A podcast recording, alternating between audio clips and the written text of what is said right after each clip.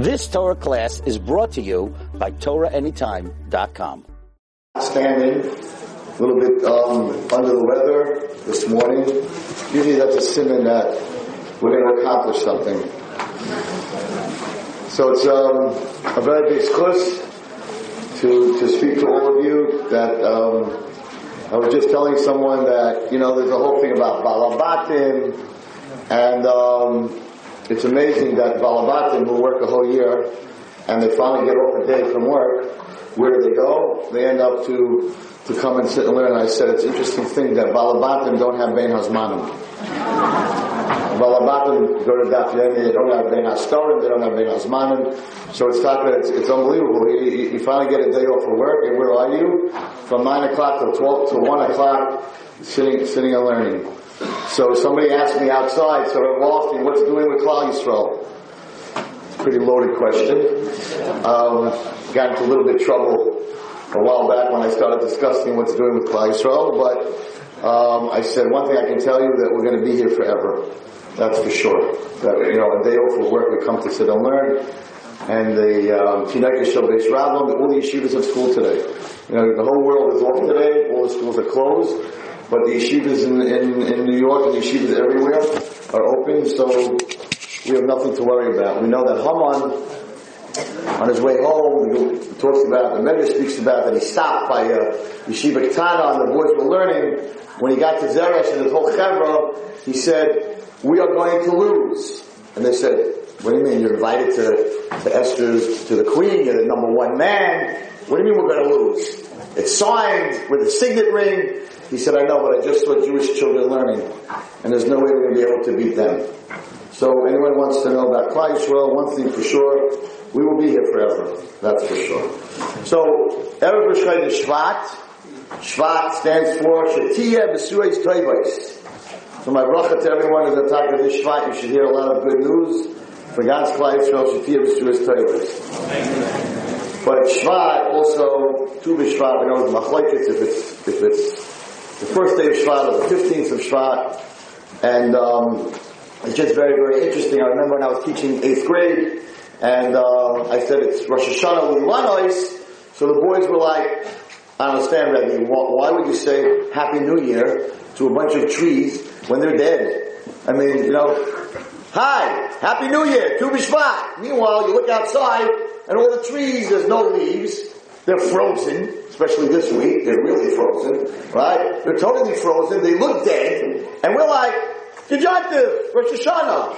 Why don't we make Rosh Hashanah Lilanais in the springtime. Wouldn't it be much nicer if we made Rosh Hashanah Lulanois and the trees have flowers and bugs and leaves? Why are we celebrating Rosh Hashanah for, for trees when the trees look really at the worst point of their yearly life? So I heard many years ago, because that's a Jew. And that's what, that's what we celebrate. We celebrate potential, and that's really my subject a little bit today because we're talking about Jewish children and the education of Jewish children. We, as Klal Yisrael, ain't, you know. It's a very interesting Mishnah. It's, uh, it didn't fly with my father when I didn't finish my reports and my homework, but the Mishnah says it's not for you to get finished.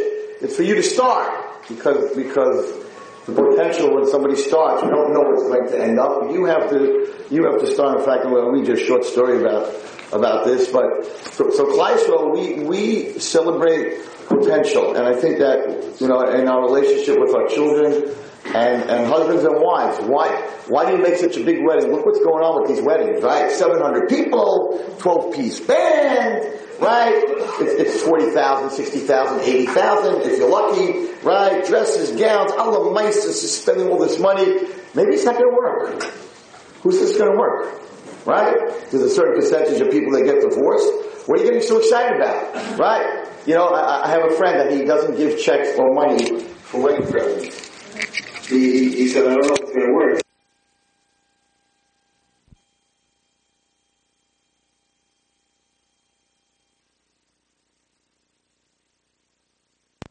All right? And you're money. Let's do it the other way around. This is what we really should do. On the 50th anniversary, right, so what do you do on the 50th anniversary? the father, you know, the, the grandfather and the, and the mishpacha comes together, and you go on top of kosher delight or some little little restaurant, right? No band, no flowers, no big deal. The family or in a house, right? You spend maybe a thousand dollars, that's a lot of money, whatever it is, right? But here at work, 50 years they're married and they're happy. So we should make the wedding at the 50th anniversary, we should get a band, thank you, and we should get flowers, and we should invite everybody. Look, it worked. But we don't do that. Why? Because we celebrate potential. So the celebration of a, of a girl and a boy getting married, potential of having children, making a family, opening a house for chesed. There's so much potential in a marriage. So much potential that it's worth 700 people and a band and everybody coming to see these two young people. Oh my goodness, the potential that they're going to have. 50 years, very nice. But pretty much the potential has been reached at that point. So we make a little party. So Klal Yisrael, as Jews, we celebrate potential, and that's why Chas v'Shalom, when someone passes away, really, why, why do we sit shiva and we write kriya? What are you so sad about? We really believe, we have a munah, right, that the person is going to, what do you tell the people who are sitting shiva? Don't worry, he's in a better place, he's next to the Kisei HaKavod, so if he's in a better place next to the Kisei HaKavod, what are you all upset about? Why are we sitting on the floor? Why are we ripping our clothing? It's, it's like you, you, you got a, a plane for your parents in the middle of a snowstorm and you got them out of New York and you sent them to Florida. You're going to sit there and cry? Oh, yeah, yeah, my parents went to Florida. 20 below zero over here, we're freezing. And your father calls you up and says, I'm in Florida, it's 85 degrees. Thank you, it's amazing, right? You wouldn't be upset. So if we really believe that the neshama goes to the next world and it's sitting in Gan Eden, what are you getting upset about? Sitting next to the Kisei HaKavod, what are you upset about? Writes Kriya, sit on the floor, cry. What's going on over here? Shiva, Shleishim. And the answer is that a Jew gets upset and sits on the floor and rips his clothing when potential is over. When there's no more potential in this world for that person, that is tragedy. So ladies and gentlemen, what is tragedy? Tragedy, tragedy is when someone's potential is over or not realized. And the most tragic potential not realized is a child's.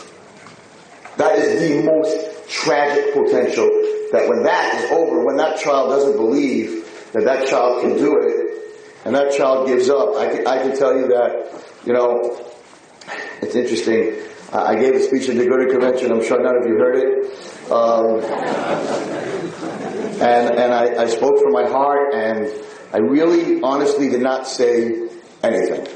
If you listen to it, I really did not say anything. I really just say that it's on all of our watches, whether you're a, ra- a rabbi or a businessman, I took, and myself included. It's at the end of the day, we're all going to have to answer for our door. We don't have to answer the Dor HaMabul, and we don't have to answer for the destruction of the Beis Hamikdash, even though if we don't have a new Beis Hamikdash, it's sort of our fault every Tisha B'Av. But the Maisa, we're definitely going to have to answer, all of us. Doesn't make, make, make a difference who you are.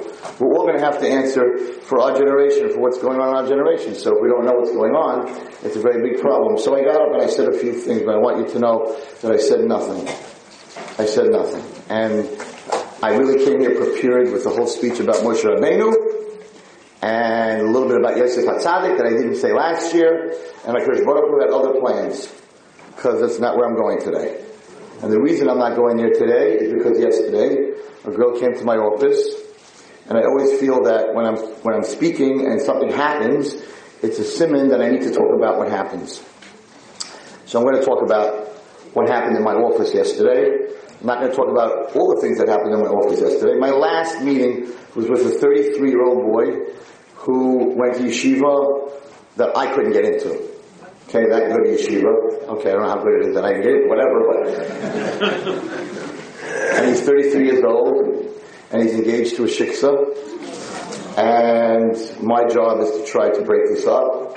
So his cousin had him come to my office, and he's mamash a for this guy. He's, he's really a nice boy, and, and he just, what happened, what happened, what happened is that he has no self-esteem, and, and just very interesting, I'm, I'm putting, I don't, I, I said it so ten times before I walked into this room. Hashem should come out of my mouth what they need to hear, not what I need to say, because not always what I want to say do you need to hear. And not always what you need to hear do I say. So my truly, is so I don't even know where this is coming from, but I'm going to tell you what happened. So this last meeting that I had yesterday, I said to him, you're 33 years old, you're a good looking boy, why goyim? Why are you engaged to a non-Jewish girl? Your family's from, you went to yeshiva, you told me I haven't put on tefillin for 15 years. So we have a deal today, Mitzvah after this year. Coming to my office, we're going to put on tefillin. And I don't know if I'm ever going to see him again, so I'm going to put on Rashi's, Rabbeinu Tam's, whatever I can get on this guy, I'm going to put on him. And you know what he said? He said, he said, Rabbi, you know, I, I try to go out with Jewish girls, but I, I'm, I don't, I don't really have a business. So I'm, I'm sort of like a, like a waiter, and I do like odd jobs, but I make, I make good money. You know the first question they ask me when I go on a date, and he's not, he's not even going out with religious Jewish girls, right? Or maybe he is, but I'm not, I don't think so. The first question is, what do you do for a living? And the minute he says, I'm a waiter, and odd jobs, they're like, bye bye. He says, this girl, she never even asked me what I do for a living. So, after speaking to him for a while, I realized that the basis of why he's off the derech and why he is where he is, is because he has very low self-esteem. And he, he doesn't think that he can get a Jewish girl. He doesn't think that a Jewish family is going to accept him. This, it's his problem, not, it's not off, I'm not saying it's our fault. But this was his perception. So what I need to build a 33 year old guy is that, yeah, you can get a Jewish girl and you can go to a Jewish family and you can put on tefillin and you can, and you can change your life. So the thing that we need to build in our children, whether you're a father or a mother or a rebbe or a mentor or just a guy sitting in shul next to somebody, is we need to build the self-esteem of our children. The self-esteem of a child is his bulletproof vest. If he doesn't believe in himself and he doesn't think anyone else believes in him, then he goes to look for things that do believe in him, things on the street and things that he shouldn't be, shouldn't be looking at. So the most important thing and a father-child relationship, since that's the subject matter today, or a Rebbe, and we're going to see about Moshe Rabbeinu and David HaMelech and all the leaders of Klal Yisrael. The most important thing for a child is two things. One, to know that there's someone out there that believes in him. He's coming today to put on tefillin. Why did he put on tefillin? He put on tefillin 15 years. Because he asked me, will God ever forgive me for what I'm doing? And I said, well, first of all, you gotta get your ring back and we gotta break this up. Because he won't forgive you if, if this happens. I said, but 100%. He says, I know, but I, I don't think I, I, won't be able to do tshuva. And, what, and he starts going down. I'm like, no, you can do this. I, I said, I know guys that were much worse. He's like, what? Guys that were much worse than me? I'm like, much worse.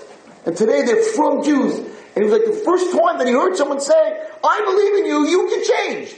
No matter how bad you are, you can change. Because Baruch Hu tells us this all the time. I join say till the last second, you can change. Because Baruch Hu's relationship, and I'll tell you why I'm telling you this. Okay, so that was my last meeting yesterday. Okay? And I had in the last month three of these boys that are engaged to non-Jewish girls. Okay? Our assimilation rate is 80%. 80%, the Jewish assimilation, I'm sure you read the Pew report, right? 80%, which is four-fifths of Klal Yisrael, exactly what happened in Mitzrayim. It's exactly what happened to Mitzrayim, and I don't want to scare you. There's a chidah, and the chidah says that when Mashiach comes, the chamushim ul Only one fifth of Yisrael is going to be saved. Just like in Mitzrayim, only one fifth got out. Only one fifth is going to get out. Eighty percent means there's only one fifth left of Klal Yisrael. It's not assimilating. Exactly what the chidah says. How many many years ago? This is something we need to know about because this is happening on our watch. So we definitely have to keep what we have, the 20% that we have in our children. We definitely have to build up their self-esteem and we have to tell them that we believe in them. There's a beautiful story. Called The Third Place Winner. And I, I, it's going it would take me a long time to read it, but you know, it's, it's worth listening to. Listen to this story. It's about a Down syndrome child. Okay? So his head lowered, exhausted but determined. The young man chanted over to himself, you can do this, you can do it, you can do it.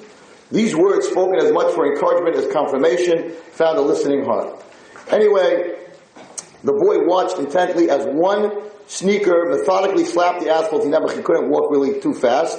And he was in this big race. They have the Special Olympics for Down syndrome and autistic children. So he was in this race, and this, his name was Dave. With great effort, he crossed the finish line. By the time he did, the photographers and reporters had already gathered around the young man, right, who won. So this poor kid, he came in third. Nobody was paying any attention to him. Everybody was taking pictures and talking to the winner. With a smile that stretched from ear to ear, David jubilantly bounded over and proudly stood, stood next to the winner. He wrapped his arm around the young man, and who he had never had met before, and he was waiting for the reporters to talk to him, but he was number three. Nobody talked to him. So, finally, he walked over to the reporter, this is on national television. It's a true story. And he says, Oh boy, I just want to tell you what a thrill this was and how happy I am to, that I came in third. The reporter had little choice but to respond. Uh, and he said, yes, tell us about it, Dave. And he said, wow, thank you for, thank you for asking me to be interviewed. this is great, just great. Well, I'm just very happy to be here. It's such a great honor. Of course, I finished in third place. What do you think? Third place. Not bad, huh? He didn't need an answer to his question. Instead, he turned his animated face for all the world to see. This was national television with more joy than I can remember from anyone. He said, thank you all for sharing in this very special time with me. It's time to celebrate. And with that, Dave ran over to line up with hugs and handshakes alongside the winner. Dave was 14 years old at the time. This was the Special Olympics. There were only three runners in the entire race. He was happy that he came in third in a race where there were only three runners because he understood that he finished the race and that, ladies and gentlemen, in education and in life and with your children and as a Rebbe, it's not important coming in first. That is not Yiddishkeit. That is not Judaism. The only race we ever had, you know, was in the, was in the, was in the Beis HaMikdash between two Kohanim who were running up a ramp, right? That was a great idea that they came up with, a race in the Beis HaMikdash, and one Kohen pushed the other one off, he broke his leg, and he was puzzled for the Avodah, and the Chachamim said, no, no, no races and competition for Jews, it doesn't work. So they came up with the choosing odd and even system. Everyone needs to know that it doesn't matter you come in first or you come in second or you come in third. There's only three people in the race and you're third. Look how happy this kid was. Because at the end of the day, I did my best and I finished. And we need to reward this in marriage and we need to reward this with our children and we actually need to reward this within ourselves.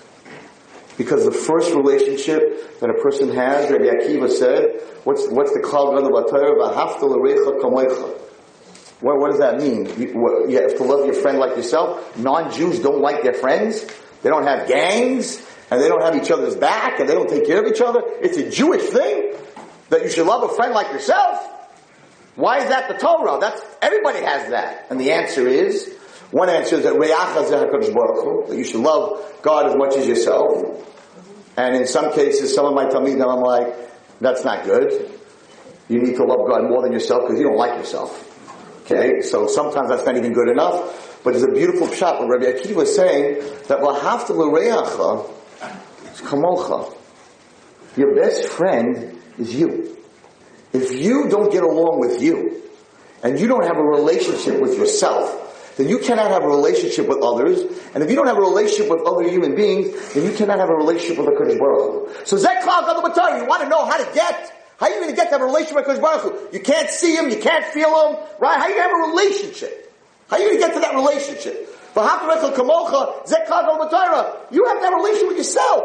If you don't spend time with yourself, before your children, before your wife, if you're busy, phone, phone, business, phone, phone, you don't even know your strength.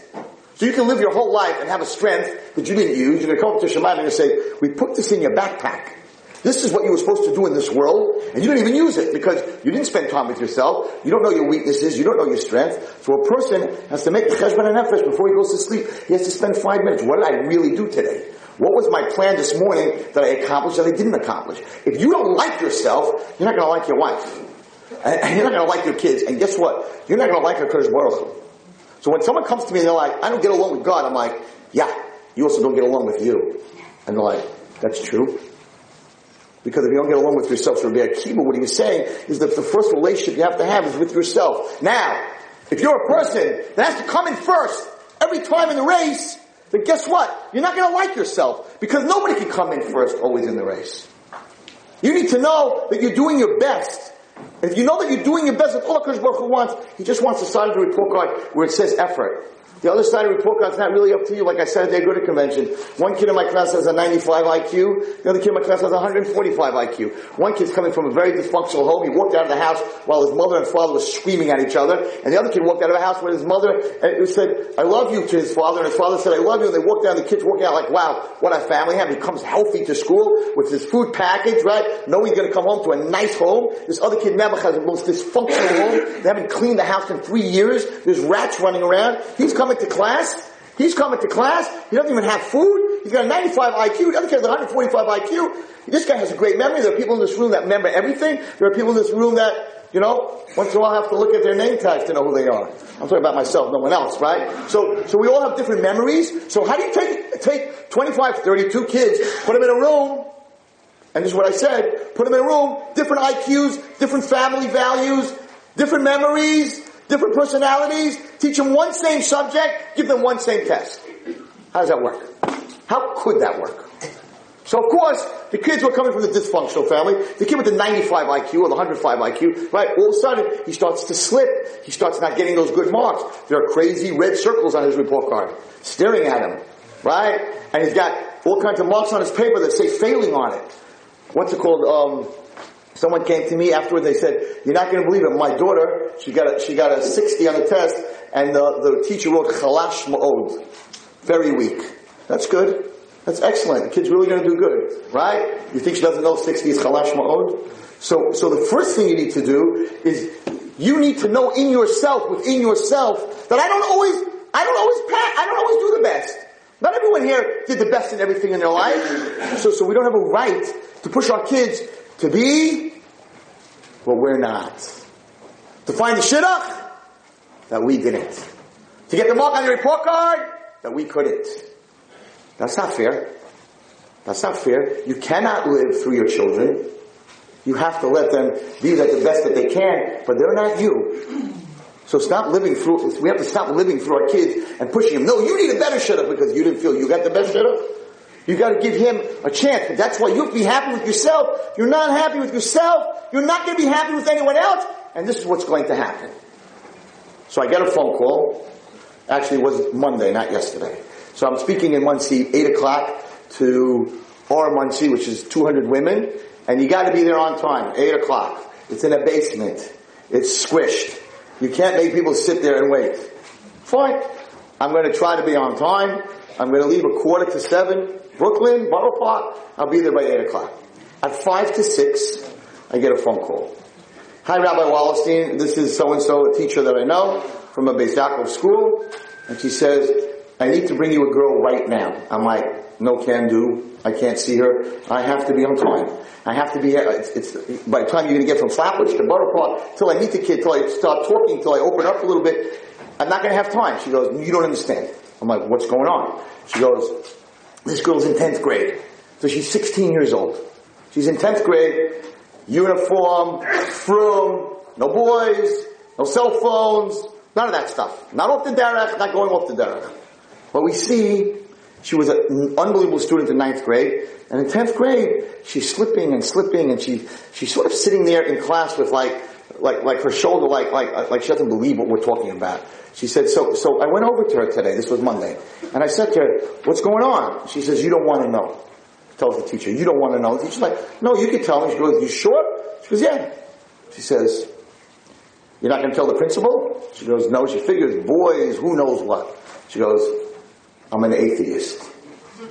10th grade, Beis Yaakov girl, from home, no boys, no, no, no, no bad stuff, no internet. An atheist! Shalom Aleichem! She's an atheist. Okay. So the teacher says, you have questions? She goes, I have a lot of questions. She says, okay, would you, would you talk to someone? Because sometimes they don't want to talk to anyone. Would you talk to someone? She goes, who? So the teacher says, Rabbi Wallerstein. So she says, I'll talk to him today, but tomorrow, maybe not. So the teacher's like, Pekuach Nefesh. I'm like, 200 women in that basement is more Pekuach Nefesh. Trust me. So, What are you going to say? I said, oh yeah, I'll give you 15 minutes. What am I going to do? So get over here, I'll give you 15 minutes. In walks this frum looking girl, nice frum girl, uniform, Beis Yaakov girl, sits down in front of me. and say, I make believe I don't know why she's there. I'm like, so how can I help you? I only have a few minutes. She goes, I'm an atheist. I'm like, spell it. If you can't spell atheist, then you can't be one. but you happened to have been very smart, and she spelled it. My mazel. Good school, but I'm not you which one. Good education. So I said, You're an atheist? You're a young atheist. I said, What does that mean, you're an atheist? She goes, The world is random. That's a very big word today for, I mean, we're a little old, but the new generation, everything is just random. Why did you do that? Why did you do that? I don't know, it's just like random. Right? Saw a kid in Borough they throwing peels and stuff on the, on the, on the floor. And I said to him, the garbage can's on the corner, why'd you put it in the garbage? Ah, just random, I just throw things around randomly. Now that's a very big word, by the way. We think that random okay, random, bunch of kids, random. Random is Amalek. That's what random is. Random means that Hashem didn't create the world. Stuff happened, a bunch of gases, they bumped into each other. I said to them, I'm very insulted. If you think Wallerstein happened because a bunch of gases bumped into each other, I mean, come on. I believe that, you know, God spent some time creating a human being. Right? Bunch of, ga- right? Bunch of gases bumped into each other. Random. It's the randomness in physics. Random physics. Right? Stuff just bumps into each other and, and things happen. So the minute she said random, I'm like, okay, this is Amalek. This is what they believe. They believe the world came into being and everything is random, which is the opposite of Hashgacha Pratis. Right? So they, the Bnei Yissaschar says, what did Amalek say? What did Amalek say when the Yamsuf uh, split? They were right there. They just finished with Klal Yisrael. What did they say? How did they, how did they answer? So he says, they answered, they said that there was something underneath the ocean, Bnei Yissaschar writes this. There was something happened underneath the ocean, and with an earthquake, and the Yam split, and randomly, Klal Yisrael had to be in the right place in the right time. And that's what they believe. Wrong place, wrong time, right place, right time, that's called random. It's not Hashgacha Pratis. It's not Hashgacha Pratis. It just, it just happens. So you have this 10th grade Beis girl who's telling me, right, after 10 years in school and learning everything that we teach them, telling me that the world is random and I don't believe in the Torah and I don't believe in anything. So the first thing I said is the famous line. I said, are you here with questions? Or are your questions your answer. And she's like, you're trying to mix me up. I'm like, no. In other words, are you doing something bad? Or tomorrow's New Year's, you want to do something bad? That's why you said, maybe tomorrow I'm not going to talk to Wallerstein. So you want to do something bad. So you created questions to get rid of God so you can do what you want. So your questions are not real questions. They're the answer to your behavior. Or do you have real questions? So I know, I know because I'm in chinuch 36 years and I've dealt with a lot, a lot of kids. Even though some rabbi got up and said, who gave him a right to talk to the Aguda convention? What does he know about chinuch? And the guy said to him, Rabbi, he's a Rebbe for 36 years. Oh, I thought he's just a speaker, right? So, great. Thank you very much. After he ripped me to pieces, he found out that I'm a Rebbe, right? But whatever, fine, no problem. She live long, prosper. No problem. No, seriously, no problem with it. Right? So, so, so I'm like, we, I know that something happened to this kid. Because there's a rule. And you should all know this rule. You should never see it. You should, your kid should be grandchildren, great grandchildren. Everyone should be on the derech. Say amen, because it's very important. We need to be on the derech, on the good derech. Nobody leaves their environment willingly. Nobody wakes up. No guy wakes up in the morning, right, and says, "I'm done. No Shabbos, no kosher, Yom No, doesn't work that way. We as human beings we, we are very into our environment. Alaskans don't go to Florida. Floridians don't go to Alaska. What are you talking about? In the summer it's 150 degrees and humid in Florida. Go to Alaska and Anchorage, it's nice. No, I live in Florida. I, I deal with the humid, I deal with the not humid, I deal with tornadoes, I deal with hurricanes. Why do all these people in Florida, like, why would they live there? They have these crazy hurricanes. How about New Orleans? How about the panhandle? Tornadoes, hurricanes, get out of there! Move to Brooklyn! yeah, okay. Okay, move to Monsey, right? Okay, whatever. But what are you doing there? And the answer is, even though we have tornadoes and hurricane, right? Look what happened to New Orleans. They won't move back. Nobody moved away. Why? It's their environment. It's what they know. How do we know this? Because one of the biggest tests that Avraham Avinu had was Lech Lechem Atzim, Lachem Beis Why was that a big test? Hashem said, where to go, wherever you're going to go, you're going to be rich, you're going to be, if Hashem came to me and said, listen, Wallerstein, move to Eretz Yisrael, right? You're going to be rich, you're going to be famous, right? And the whole Klal is going to come from you, you're going to be, he gave him all these brachas. So, what was, the, what was the big test? What was the big test? And the answer is, with all that, Avinu said, I, I really just stay home. I, I have a yeshiva, right? And, and, and, and uh, the, the, people that I made in Haran, and this is what I'm used to, and this is where my father lives, and I stay home. But, but, but you could go and you could be, every, I don't want to be. And we know that many people have been given jobs, I'm sure, in this room, where you'd have to move away from New York, and there's a great job somewhere in Oklahoma or in Dakota or wherever it is, and it pays triple the time. You're like, I'm not going. What do you mean not going? We're going to get you a house. I know guys, rabbis' jobs. We're going to buy you a house. We're going to pay you $150,000 a year with a car and everything. He's like, I'm not going to South Dakota. Right? But we're giving you everything. Doesn't matter. Because we do not leave our environment unless something pushed us out of our environment. So I have a 10th grade Beis Yaakov girl who is way out of her environment. She became an atheist. You don't just wake up in the morning and say, I want to be an atheist. So something happened. Now I knew that. Something had to happen. Something's pushing this kid out. Either she wants to do something bad, or something happened to her, or someone died that she said to Tehillim for all day and all night, and she feels like, I, I, I don't understand Tzaddik Baralo. A lot of people go off the derech because of Tzaddik Baralo and, and Rasha V'tov Lo, right? Which has to be explained to kids. Moshe don't have that question, the Melech had that question. So I right away said, nah, she's not an atheist, right? But I can't talk to the teacher, uh, in front of the teacher. So I said, okay, let's talk about atheism. And I said the following. I said, I don't like to prove God because it's, it's very cold. I'd rather you come to HaKadosh Baruch Hu through Ahava, through looking at His creations.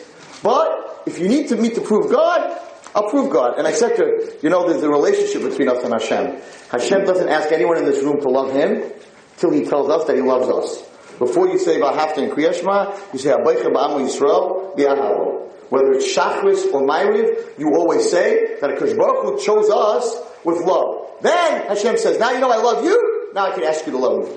It's unbelievable if you, if, you, if we would teach children relationships with HaKadosh Baruch Hu, and we would see, children would see what God does for us and a relationship with them, we wouldn't have any atheists. And we wouldn't have kids jumping out, out of Yiddishkeit at the, at the speed that they're jumping at. We need to bring Ahabat Hashem to the children, and it's, it's very easy.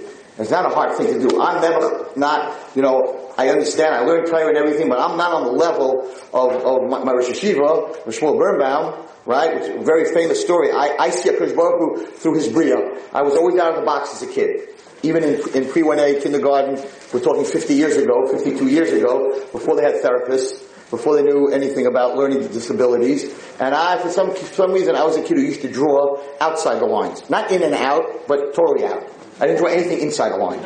So when they saw me, they said, he must be dyslexic, right? Or there's something going on with him. So they put me in the corner of kindergarten, like, we don't want any of the other kids to start drawing outside the line. So as a kid, I remember, I was like, big deal, inside the line, anybody can do right? They made lines for that, but I could draw outside the line. Then I could do what I want. So my head was always outside the box, and I always asked a lot of questions. And I'm not going to go into the butterfly, but I'll tell you one little, little, one little thing that I once told a kid that was telling me he doesn't believe in Hashem. I'll tell you two little things. One, sunrise. Okay, so I went into yeshiva, and yeshiva asked me, "So what are you going to talk about to the boys today?" And I'm like, "Sunrise." And he's like, "No, no, that's for girls. I don't want you to teach my boys about sunrise." Well, what? I said, "No, no, no, it's a Zohar." Zohar. Zohar on sunrise? I'm like, yeah. Okay. You know the Zohar on sunrise? I'll tell you the Zohar on sunrise. So they asked, Zohar asked the question, how come the, the world doesn't go from, in the morning, right, from darkness to light in a split second? What's this whole thing? God did not have doesn't have a deal with Hallmark. You understand? We don't need sunrise, and He didn't do Fiddler on the Roof, sunrise, sunset. So Hashem doesn't need that. So why doesn't Hashem just make it the minute the darkness is over, the sun comes out, boom, it's light. And at night, right, it's light, dark, one second. So Zohar. You know what the says? You jump out of your seats. The Zohar says, Because when a, this is what he says, when a person comes out of a dark room into a light room, he has to blink. So the Zohar says, why did Hashem create sunrise? Is what he says. Because he doesn't want the human being to have to blink. He's worried about us blinking. And at night, the reason he makes the sunset so slow is because if it would go from light to dark, you'd be walking, it would get dark, you'd fall into a hole. That's what the Zohar says. So he doesn't care about us. So no hashgacha pratis. It's just random, random sunrise, random sunset. Okay. Another one. So I grew up in Monsey. They have what's called fireflies. I'm sure you've seen it in the mountains. We, even though it's Sal Balachayim, we as kids take them and put them in a jar with little holes in it, those poor little things, and we watch them in our room flying around and flashing. So, as a kid, I grew up with that, and I always asked, like, why do these little bugs have a tail light? Like, like why, do, why do birds have a tail light? You know, this thing's flying in the air and it's got a little tail light flashing. Ma, maze, what's going on over here? Right? So I was a kid that always asked questions, and I was like, if Hashem wants bugs to light up, then all bugs can light up. Imagine if he would have done it with mosquitoes. We could kill them all night. Right? Instead of them getting us at night, flash, boom. Right? Who cares about these bugs? Light up mosquitoes and bees.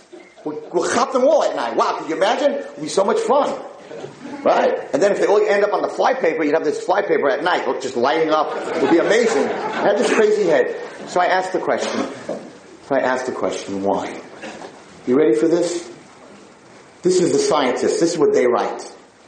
Bugs eat each other at night. I'm sure that's very important information. You came to hear that today from the ship. They eat each other at night. How do they eat each other? From the back, like fish. They don't go head on. So the big bug eats the little bug. He's flying along, having a good time. All of a sudden, boom, he's gone. This bug, the blood is, called, is a chlorophyll blood. It's a greenish blood, which is very, very, very bitter. So what happens if a bug would see it from behind and it didn't have this little light flashing? It would bite into it and spit it out because it tastes disgusting. So what HaKadosh Baruch Hu do? Hashem said, a bug of my bria should die. Why do they die? Because the way Hashem created, it, the big eat the little, right? That's, that's the chain. So if it's going to eat it, it's going to keep the bigger one alive. That's how Hashem set up the world. But Hashem didn't set up the world that you should just kill a bug and spit it out. So he put a little light on the tail of this bug. This is what the, this is what the Goyim write. They put a little light on the end of this bug so that other bugs should know that bug you can't bite because that bug you're not going to eat. And therefore, they're never killed, they're never eaten from behind and just spit out. So Kodesh Baruch I said to the kids, I said, Hashem is worried about a firefly? No, so he spit them out. It's going to make a difference in our life? A couple of fireflies got spit out on the floor? Yes. Even a bug can't be wasted. That's hashgacha pratis. There's nothing in this world that's random. I said, and that's how I want you to come to Hashem. I don't want to prove you. He's all over the place. You know, if you study art, I have certain paintings in my house. There's certain painters that I love. I can walk into any gallery and I look at a painting and I can say, I know who that painter is because I studied this painter. I collect this painter. I know his brush strokes. I know, I know the color of, of, the, of the, of the ink that he uses, right? Or the paint that he uses. So I can recognize it. I don't need to read on the bottom the signature. I know who it is. I said, HaKadosh Baruch Hu, he signed all over the place in a flower, in a bird, in a human body. I was telling my class yesterday, the human body, I'm sure there's some doctors in there, the human body, you get a bump, it swells up. Why? Why does it swell up? Because your blood, your brain tells the blood you gotta go to the place of the bump because blood helps heal. It has all the nutrients and the minerals and the warmth, so it goes to that place. Boom! You get a bump, it swells up. The whole, the whole human body. It's unbelievable. How can you say it's random? So the people who say it's random have to say it's random because they have to get rid of HaKadosh Baruch Hu. So Shmuel Berenbaum, my Rosh HaYeshiva, Allah Shalom, he didn't need flowers and, and, and, and fireflies to know HaKadosh Baruch Hu. I'll tell you a true story that they said by the Shiva. So in Mir, there was a Kollel man at that time that was, he was in Kollel for 40 years. And his wife became very, very sick, stage 4 cancer. And this, this young man had, had a, He wasn't a younger man at that point, right? He was older, he had children, and he had a very big family. And he went to Rosh HaYeshiva, and he said, Rosh HaYeshiva, you have to help me. I, I can't have children, I have grandchildren. She's everything. She takes care of everything. You, you have to be, you have to do a mifus. Anyone who knows about Rosh HaYeshiva Shmuel, he don't do, he, he said, mifus, I'm not a Rebbe, and I'm not a Makobol. I sit and learn. That's all. But he pushed him. And he pushed him and he said, Rosh HaYeshiva, you have to do something for my wife. Okay. So finally he pushed Rosh HaYeshiva said, okay, I'll try. You know, he was always a big honor. Try, I'll daven like everybody else davens, give me the name. Ah, fine. Two weeks later, they get a letter, there's some kind of trial in, in the Netherlands, some kind of new chemo, whatever it is. 20 people were picked, she was one of them, to make a long story short, 10 of them passed away, and 10 of them were totally clean. So I don't know which one they gave the real, which one they did it. She had a total refuah shalem. So he goes to the Rosh HaYeshiva, and he says, Mashma, the Rosh HaYeshiva is the Rebbe. or a Makubal. Rosh HaYeshiva says, no, neither. I just, I just davened. He's like, Rosh HaYeshiva, this is a miracle. Could you tell me what you did? And he pushed him.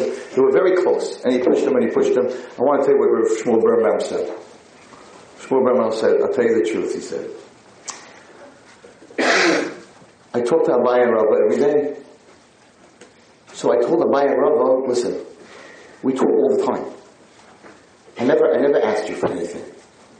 But we're like a chavrusa. Me, we, I talk to you, you talk back to me. So do me a favor, go to the Kisei Kavod for this boy. He sits and learns all day long. He learns about you also. Go to the Kisei Kavod for this boy. The Rosh HaYeshiva Shmuel didn't learn Gemara, didn't learn Abaye and Rava. He learned with Abaye and Rava. He didn't learn a Rashi, he learned with Rashi. That's connecting to Kosh Baruch Hu through Torah. And, and that's the fire that I'm not saying anyone here doesn't have, but I don't. You know, I go, I go to Daf Yomi, and and and and, and Daf Yomi is very very important. But once in a while, I go to Mir Yeshiva to learn with my brother, and that place is on fire. They're screaming at each other. If a guy would walk in, he would think that what's going on with these Jews? What's what's what are they arguing about? Everybody's yelling at each other. The other day, a guy picked up his stender. I was like, no. He's like, what are you talking about? He picked up his stender. What are you talking about? You have the whole Gemara wrong. I was like, don't throw the stender at him. fire! Where's our fire? Sit for an hour, can't wait till the watch hits it, got your coffee, got your tea, went through three straws and a foam cup and have a good day. Can have that fire. I'm not saying the Daf Yomi is not good, but the fire is what Klal Yisrael has. We're not, it's not subject. Torah is not a subject. It's, it's, it's fire, it's life. And, and our children are beginning to believe that it's a subject. It's fire, so you gotta see your father. He's all fired up about it. So yeah, maybe it's good to have a chavrusa come once a week at home so your kids can see you yelling at each other. I mean, once in a while you'll agree, but you know, most of us, we have a chavrusa, we don't agree to anything. Right? We're fighting. Our kids need to see that. Not that it's a subject, in, out, an hour, have a good day. Again, I'm, I'm not mustering anybody here. I'm talking to myself. Because I, I need to have that fire when I learn. They need to see that it's life. This girl was a subject. So I said, but I'm going to prove you, I'm going to prove you God. I said, there are three proofs. One I just learned. One is the Torah tells us because the Kodesh Baruch Hu knew that there would be a generation like this, and the Kodesh Baruch Hu knew that people would ask questions on the Torah. So the first answer is that the Kodesh Baruch Hu wrote in the Torah that there's only one animal in the world that has split hooves and doesn't chew its cud, and that's the chazir. Now, how could anyone know that? If Moshe Rabbeinu wrote the Torah, he definitely wouldn't have put something in it that you could disprove a few years later. No zoologist, I mean, Moshe Rabbeinu, where did he live? In a little piece of the Middle East. He definitely didn't know what was going on in the South American jungles. Right? What kind of animals live there. So if the Torah says that there's only one animal in the world that has split hooves and doesn't chew its cud, and it's a chazir, the only one that can make such a statement is the creator of all animals. You can't take a guess, because if they find an animal that has split hooves, and chew its cud, and it's not a chazir, then the whole Torah is not true. So only HaKadosh Baruch Hu could say something like that. And then what else does it say? It says in the Gemara that there's no such thing as a fish that has kaskeshes, that has scales and no fins. Now that you surely can't know, because they're in the water. So we don't know what's in the water. So again, only the creator of all the fish can know that. So Hashem, Hashem put two markers in the Torah for people who don't believe, so that there's no questions. But I heard something last two weeks ago, which blew me out the door, which I never heard, which happened with a, which a bunch of atheists and a Rav, and this is what he told them. He said, a, a month, a Jewish month is different than a non-Jewish month. They have 28 days sometimes in February, and they have 31 days. We have 29, 30, right? And Chinese have different months. Months, different months. Years, we have a different year. We have a lunar year, they have a solar year. There's one thing, the whole world whether you're Aztecs or Intecs or, or, or, or living in, in Libya or living in the rainforest, that the whole world has always agreed, and that seven days is a week. And I'm like, whoa. Nobody ever said that seven days is six, is, that a week is six days or eight days. Yes, the Sabbath is on a Friday, one religion, it's on Shabbos, you know, it's Saturday, or it's on Sunday, that's the But nobody, the Aztecs, from the, the biggest Oidia Boy Zorah, everyone agrees in the whole world, Chinese, doesn't make a difference who you are. A week is seven days. Where does that come from? Maybe a week is five days. Maybe a week is eight days. Because when God created the world, Six days he created, and the seventh day he rested, and that's what created a week. And since the beginning of creation, man, not Jews, man, has always given to man that God created the world six days and he rested on the seventh, therefore it's a week.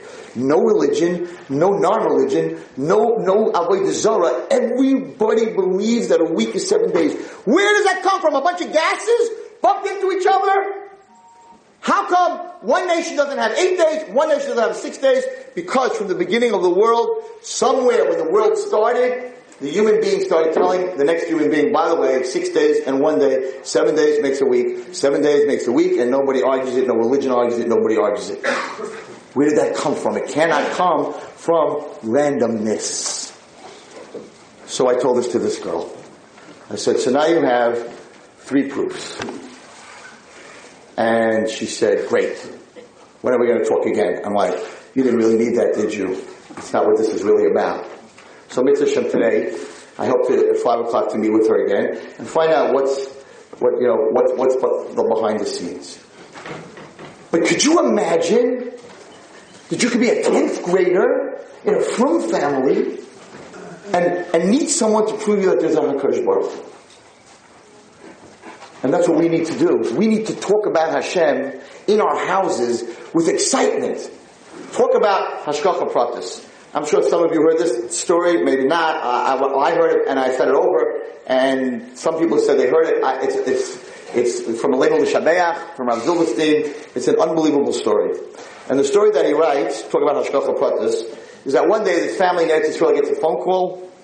We're really, really sorry, but your um, your mother passed away, and um, they had everything set up already. We're going to take it to a funeral home, and we're going to send her by plane um, to, to, you in Eretz Yisrael. And so they said, okay. Their mother was very old, fine. So the, the coffin comes, it comes off El Al, and it's got the name written all over the box, right? And they, and they bury her. And Har Menuchos, I think, wherever, one of these places. And they said Shiva. They start saying Shiva. Two days into the Shiva, the second night, phone rings. Hello, this is the administrator of the nursing home, whatever it is. Your mother wants to speak to you. it's true story. So he's like, my mother wants to speak to me. We, we buried her two days ago. And the guy's like, no, she's sitting right next to me. She's about, she, so she said, put her on the phone. Hello, Eliezer, how are you? What's going on? He's like, Mom, you died. she goes, no. So they're, they're like, they're in shock. They buried somebody else, right? Their mother is alive. What's going on? So he says, well, well we, we got a call from the nursing home and that you died and we buried somebody. She goes, oh, oh, that was my roommate. Your roommate? Yeah. This is a true story. They, there two names, like in a hospital, there's two names, and they switched. And they thought the woman in the right bed, whoever it was. So when they put her in the coffin, they wrote down she never died. Okay?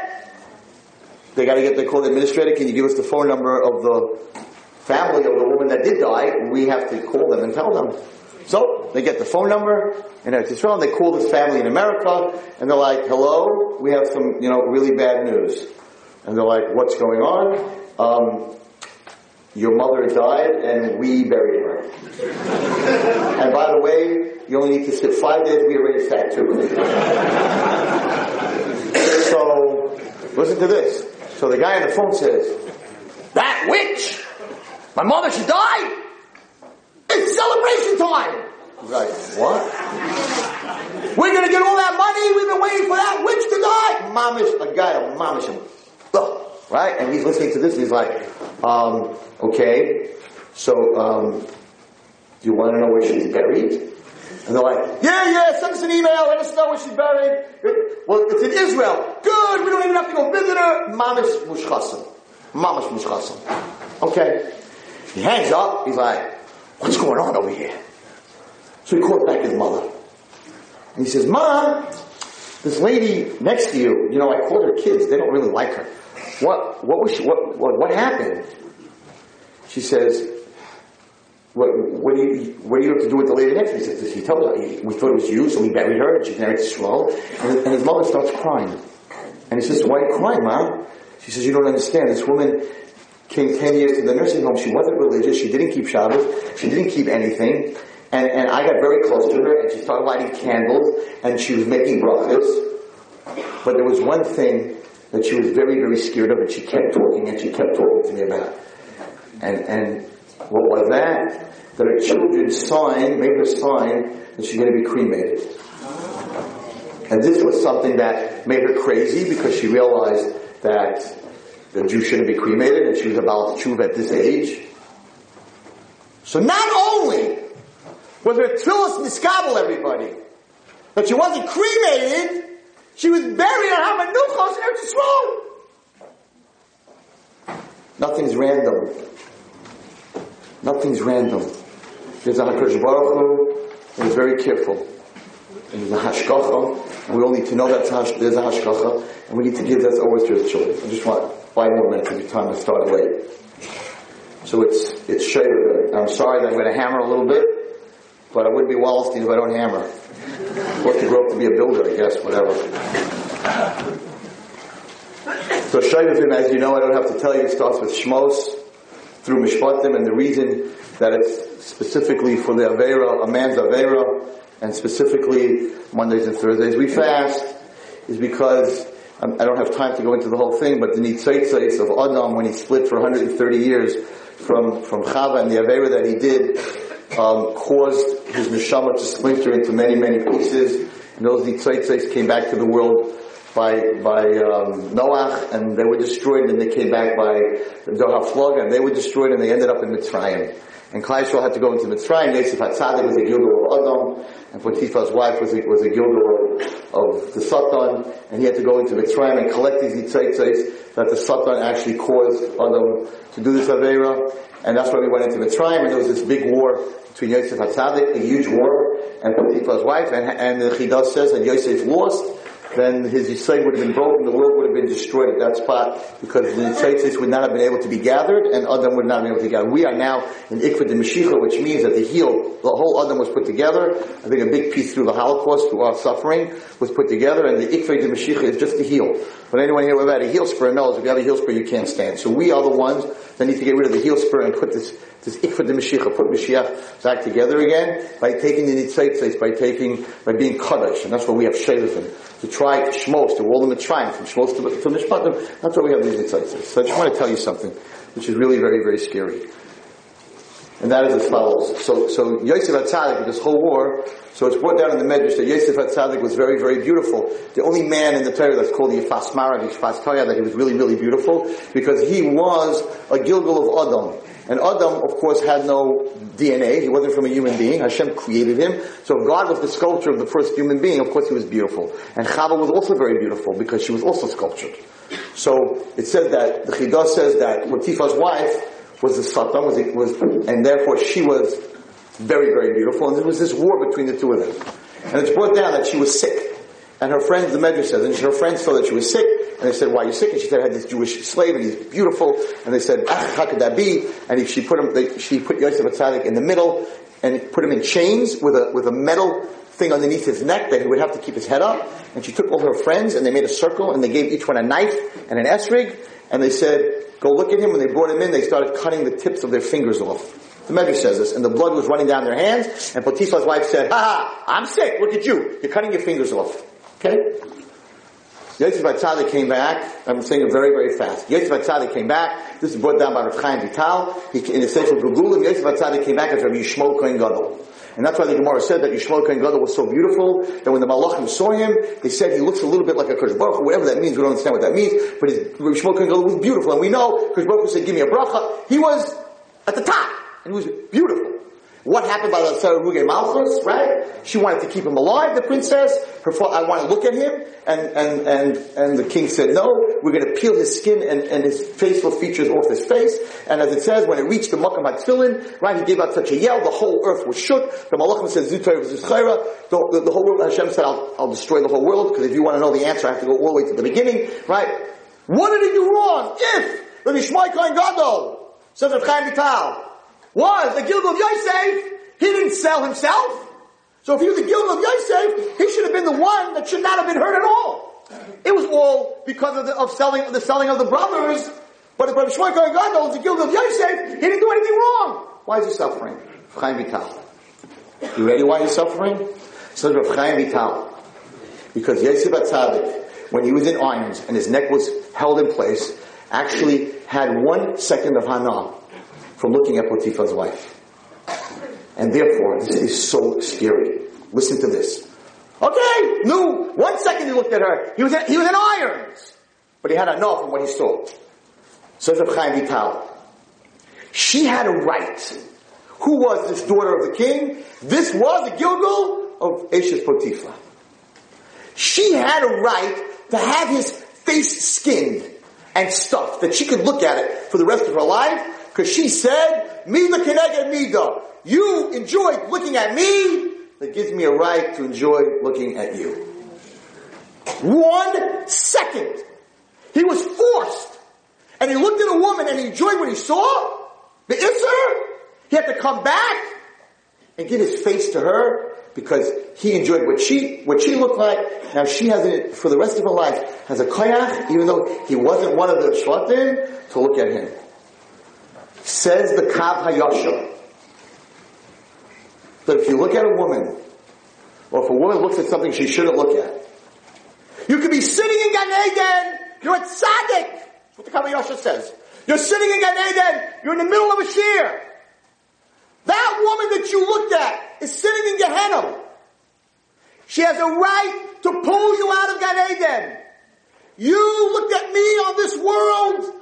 I have a right to look at you in the next world. They will pull you out of Gan Eden and bring you to Gehenna. Mida keneged mida. Do you understand what I'm saying?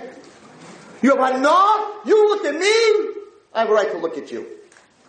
You could be in the highest part of Gan Eden. Now she ended up coming to Shamayim and she's in Gehenna and she's like, that guy sitting in Gan Eden, he looked at me. Now I want to look at him. They're going to pull you out of Gan Eden, that's where they're going to put you. Kav HaYashar. That's what the Kav HaYashar says. How scary. How scary is Shmiras Einayim. Whatever you have Hana on this world, the Isser, on the next world, they have a right to have Hana from you. It's straight up Kav HaYashar. He's not, not playing any games. So we have to be so careful what we listen to and what we look at.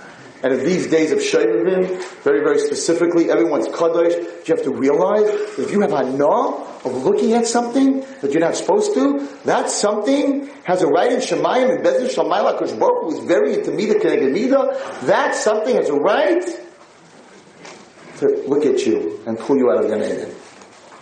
Now you're going to say to me, okay, you know, because guys, I, I, I, looked away and, and, and, and I'm, I'm going to I'm to watch something, but when it comes to the bad parts, I'm going to close my eyes. I'm, just, I'm ending with this. So a lot of people think, right, they go online, they go that, whatever it is, so there's pictures on AOL, all these pictures that pop up, and it's like, ah, you know, I'm not to look at that, I'm to go to the next page, to the next page, or I'm to watch a movie, Chas V'Shalom, when it comes to the bad parts, eh, I'm to close my eyes. Or I'm to go to a Knicks game, to a basketball game, I was just telling my boys, you know, the, the Sultan, he doesn't let us live anymore. You can't go to a basketball game, you can't go to a hockey game.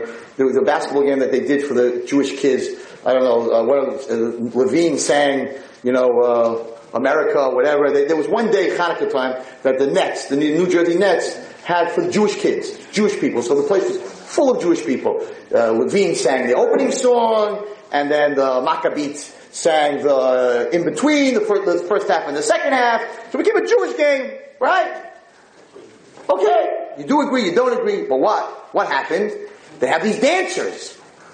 So all these Jewish kids from yeshiva that were sitting there who really came to watch a basketball game. Between every time there was a timeout, these people came out, these women, not dressed, dancing. And the, the father's like, oh, yeah, yeah, don't look, don't look. And the kid's like, are they playing yet? Are they playing yet? Can I look?